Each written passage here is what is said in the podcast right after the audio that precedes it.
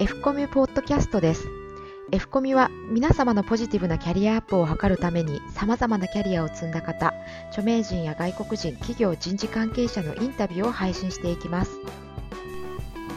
著名人が語るキャリア第4回目東京大学先端科学技術大学研究センター特任教授知財マネジメントスクール校長役 NPO 法人産学連携推進機構理事長瀬能健一郎先生の4回目最終編になります。今回は今まで配信された3回のまとめとして自分が輝ける人生のルールとはについてお話しいただきます。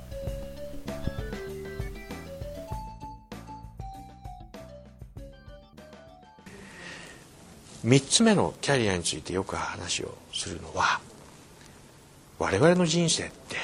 一つのルールじゃないよっていうことなんです。ね、これよくねあの僕は昔あの横浜女性フォーラムっていうところで、えーと、女性のためのキャリア マネジメント講座ってやってたんです実は。それは NHK で特集もされました。ね、でえっ、ー、とそれの時によくお話ししたのは我々何のルールで生きてんだろうね相撲のルールで生きたら8勝7敗で勝ち越しゃいいんですよ。ね？ところがねテニスのルールで生きてる人もいれば野球のルールで生きてる人もいるわけ。あるいはマラソンは最後に駆け抜けたとこは人生最後で勝負でしょ？ね？いやいやマラソンって言ってもね1位2位じゃないでしょ？42.195を走りきることに意味があるんですよこう言ったら全然違うでしょ価値観が。そうすると我々はどのどういった、まあ、スポーツのメタファーで言えばねどのスポーツのあれでやってるの？それも勝ち負けなの？参加することに意義がするの？で我々の人生って何？野球の試合なの？テニスの試合なの？お相撲のあれなの？あるいは、えー、マラソンなの？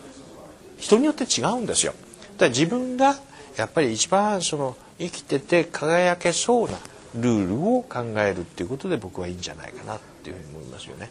それはどういうことかっていうと自分に対するね一種の評価基準を考えるっていうことだと思うんですよね。ね？でその評価基準が昨日までは野球のルールだったけれども今回はいろんなことを考えると、ね、自分はもむしろね相撲のルールで行った方が良かったかもしれないねっていう話であっても構いません。あるいは今まではね打率で考えてたんだけども一個一個僕はいい仕事してきたんだからいい仕事をホームランって考えて40本打てばいいよねって思うかもしれないしそれは誰が決めることでもなくて自分が納得できる形でやればいいよなってこういうことだと思うんですね。で今のことを整理すると僕らのキャリアマネジメントって3つのフェーズがあるよね。一つは、えー、人生あんまり可能性を狭めずにねいろいろその学ぶ楽しさ気づく楽しさあるいは変わる楽しさを考えようよと。ただしその時には全力投球だよねっていうこの話が1番目。2番目は何かって言ったら私って一人じゃなくて私にはいろんな顔があっていろんな側面があってでも全部がお互いに相互に関係しているわけだから。それが分裂することなくねいろんなあの楽しみ方いろんなあの側面を持ってていいんじゃないの。一人十色の時代じゃないかい。ね。で3つ目は我々がそういう人生自分でいいかなと思うのはそれそれぞれの時にねいろんなルールに縛られてるから。その縛られてるのを一回解放してみて自分に合ったルールをね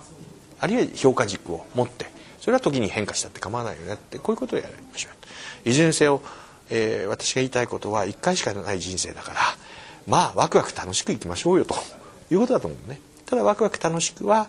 えー、その都度一生懸命やってその都度リラックスしてっていうことでないとできないな。あんまりガチガチに考える必要はないよね。っていうことだと思います。次回第5回は外国人がキャリアを語るを配信予定です。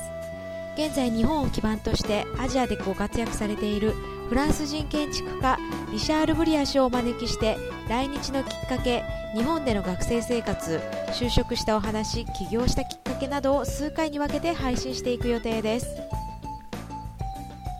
F コミュでは今後も著名人や外国人企業人事担当者が語るキャリアについてのコンテンツを提供していきます。サイトアドレスは http コロンスラッシュスラッシュ career ハイフン finders.net スラッシュ http コロンスラッシュスラッシュキャリア -finders.net スラッシュです。オープニング、エンディングの音源素材は音の葉っぱ様よりご提供いただいております。